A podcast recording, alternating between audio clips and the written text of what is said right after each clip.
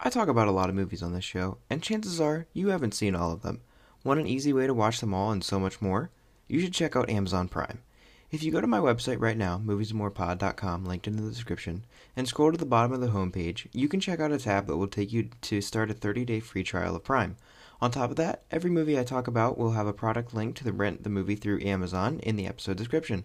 So go watch more movies and do it with Amazon. Thanks for supporting this great service and this show.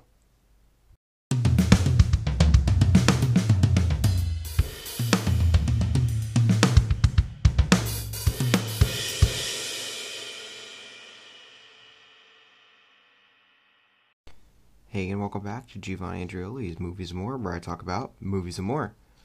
Alright friends, welcome back to the show, and today I'm here to talk about a movie that I am super excited to talk about and have been for a long time. This is one of my favorites, and it is, of course, the classic horror comedy Ghostbusters, the nineteen eighty-four version. If you're somehow unfamiliar with the plot of this movie, I can give you a brief rundown here. Follows four guys, three university scientists, and one sort of technician uh, sort of guy who form a team called the Ghostbusters, who are based in New York and investigate uh, paranormal instances across the city. They they bust and trap ghosts wherever they can find them, and are eventually sort of brought into this larger ghost conspiracy with a with a huge, ominous, unknown power who uh, might be their biggest threat yet. So, you know, no pressure. Uh, spoiler alert, though, they, they win. Uh, they save the day, and the city is okay. But um, I love this movie, man. I'm just going to cut to the chase. I absolutely love it. It's interesting, sort of my journey with it. Uh, a few years ago, like like a few years ago, that might not even be accurate. It might... I don't even know, it might have been like five to six years, I'm really not sure, but we were flipping through channels at some vacation cabin or something that we rented, and we came across the ending of this movie, and it's obviously super cheesy, the effects aren't that great, and we were like, this is awful, what is this, bleh. And so I was sort of put off from it by, by that, and I was a little younger, so I had less of a sense of like certain things. You know, they they change contexts with age, and like certain things are meant to be cheesy or meant to be funny, and certain things like have evolved with the times, and I'm not used to that kind of effects or that way of of setting up jokes, like that style of comedy. So it just read as weird to me. I didn't really get it. And so I was always put off by the movie just from the, that ending. And I will be honest with you, even now, I think there are a lot of parts of the ending that feel not great. Like, they feel either anticlimactic or like kind of weird, awkwardly staged. The set is very obviously a set.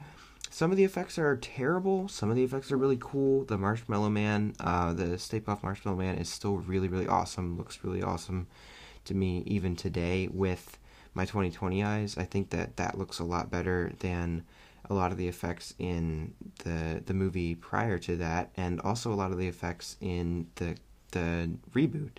So, you know, I don't know what, what that says, but I just am a big fan of that style of visual effects where it's all practical and composites and stuff. And it's not always fantastic, but I still think a lot of the times it does work well if you're viewing it through the appropriate lens.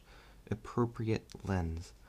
Um, so, yeah, I kind of see it both ways now. And I do think, though, overall, it's kind of an anticlimactic and very weird ending, with sort of ill-defined rules. Like, they loosely set up the whole don't cross the streams thing. Like, it is a it is a plot point, it is mentioned, but it's, you know, it, it's kind of just like, oh, conveniently, we need to do, we need to do this, and this is a, uh, the, the perfect fix for this problem, and whatever, and so it's a little convenient, it's a little anticlimactic, it's a little bit awkward, so I understand why some people might not be drawn to it, and why younger me wasn't drawn to it, but I think if you Uh, if you go back and you watch the rest of the movie, I feel it's impossible to not be won over by this movie's charm. This movie has some really well-written lines and some really great characters, some really memorable performances and moments and quotable lines that uh, really stick with you. I love the dynamic between these four guys. They really have great chemistry, and they're all really, really funny, and this was kind of the, the height of their power.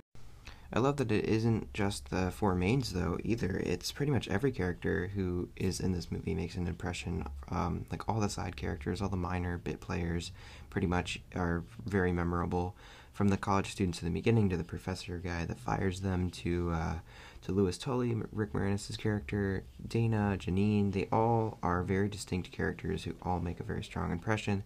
Uh, the hotel usher, even the the housekeeper, the the guests, like the random guests, like they all kind of have personality. This version of New York has personality. I'm sorry, if you can hear that in the background, someone decided that nine twenty-two at night was the perfect time to go drag racing or something. I don't know. Somebody's ripping ripping a bike through here, but um, I think they're gone now. I don't think you can hear it anymore, but if you can, I apologize. Sir, I'm trying to record a podcast. If you could quiet down. Sorry. Just had to deal with that real quick. Um... Ah, I lost my train of thought, but this movie is really good, is basically what I'm trying to say. Effects notwithstanding, I think that the pacing is really, really good. I think that the writing is very sharp, and the people who are there to deliver it are very funny and elevate it even beyond what's already there on the page. I think this is just in general a very original idea, the way they present it, the way that they're kind of running a business, and it's not... Um, you know, it's not all glitz and glamour. They do have to kind of scrounge their way to uh, to a point where they're, like, famous and well-known and, and can really, like, have some momentum behind what they're trying to do here. It takes them, you know, it takes a little bit of finagling. It takes a little bit of, uh, of like, scrounging for success. And I think that's really cool. It, it has a, a nice everyman element to it, despite the fact that these people are obviously, like, super crazy fictional movie scientists who can create technology that doesn't even remotely exist yet. You know, it, they still feel grounded, and some of their weirder moments are um, are played off of in, in unique and funny ways through, like, just based on the, the dynamic of the group and, and how all the characters play off each other. They all really complement each other well, and the way the script is written really allows you to connect with them uh, in, in really interesting ways. So I think that this movie is really fantastic. It's really, really, really fun and endless, endlessly entertaining to me.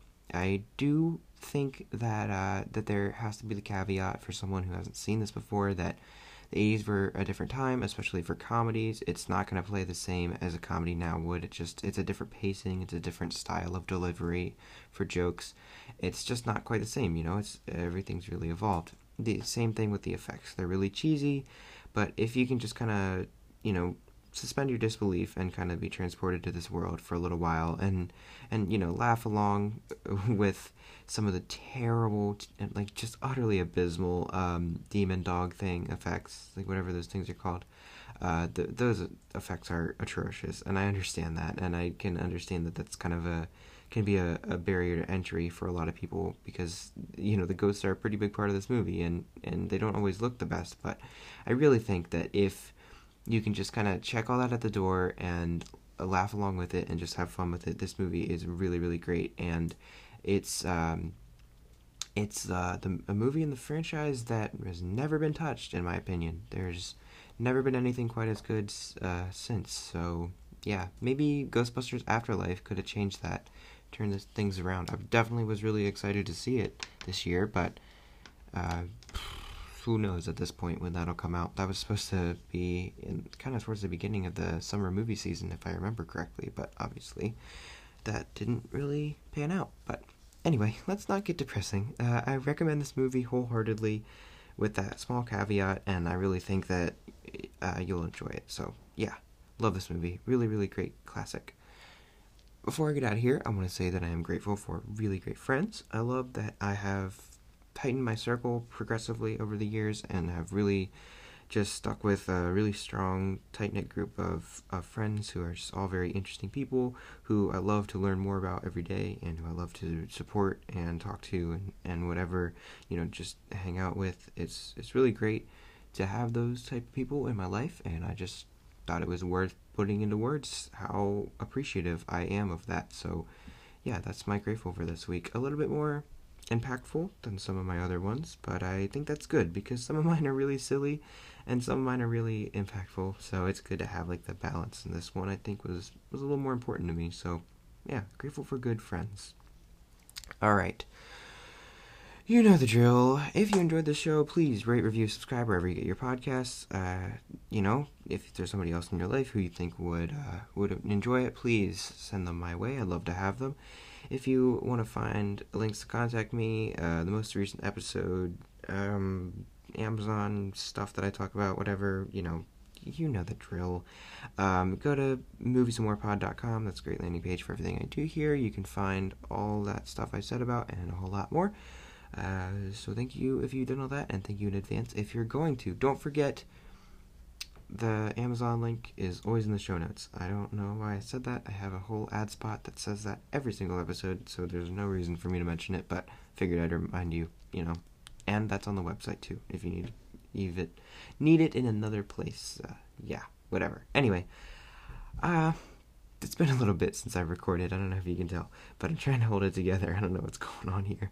I think I did all right, though. I think I made it out okay. Uh, there's a few jarring edits in this episode, I'm pretty sure. I mean, there isn't yet, but there will be, uh, just because it's been a little bit rambling, but I've been doing my best. So, anyway, thank you as always for listening. That's the most important thing that you can do to support me, and I... yeah, I'll catch you in the next one. But until then, when someone asks you if you're a god, you say yes! Peace. Sorry if I just destroyed your ears.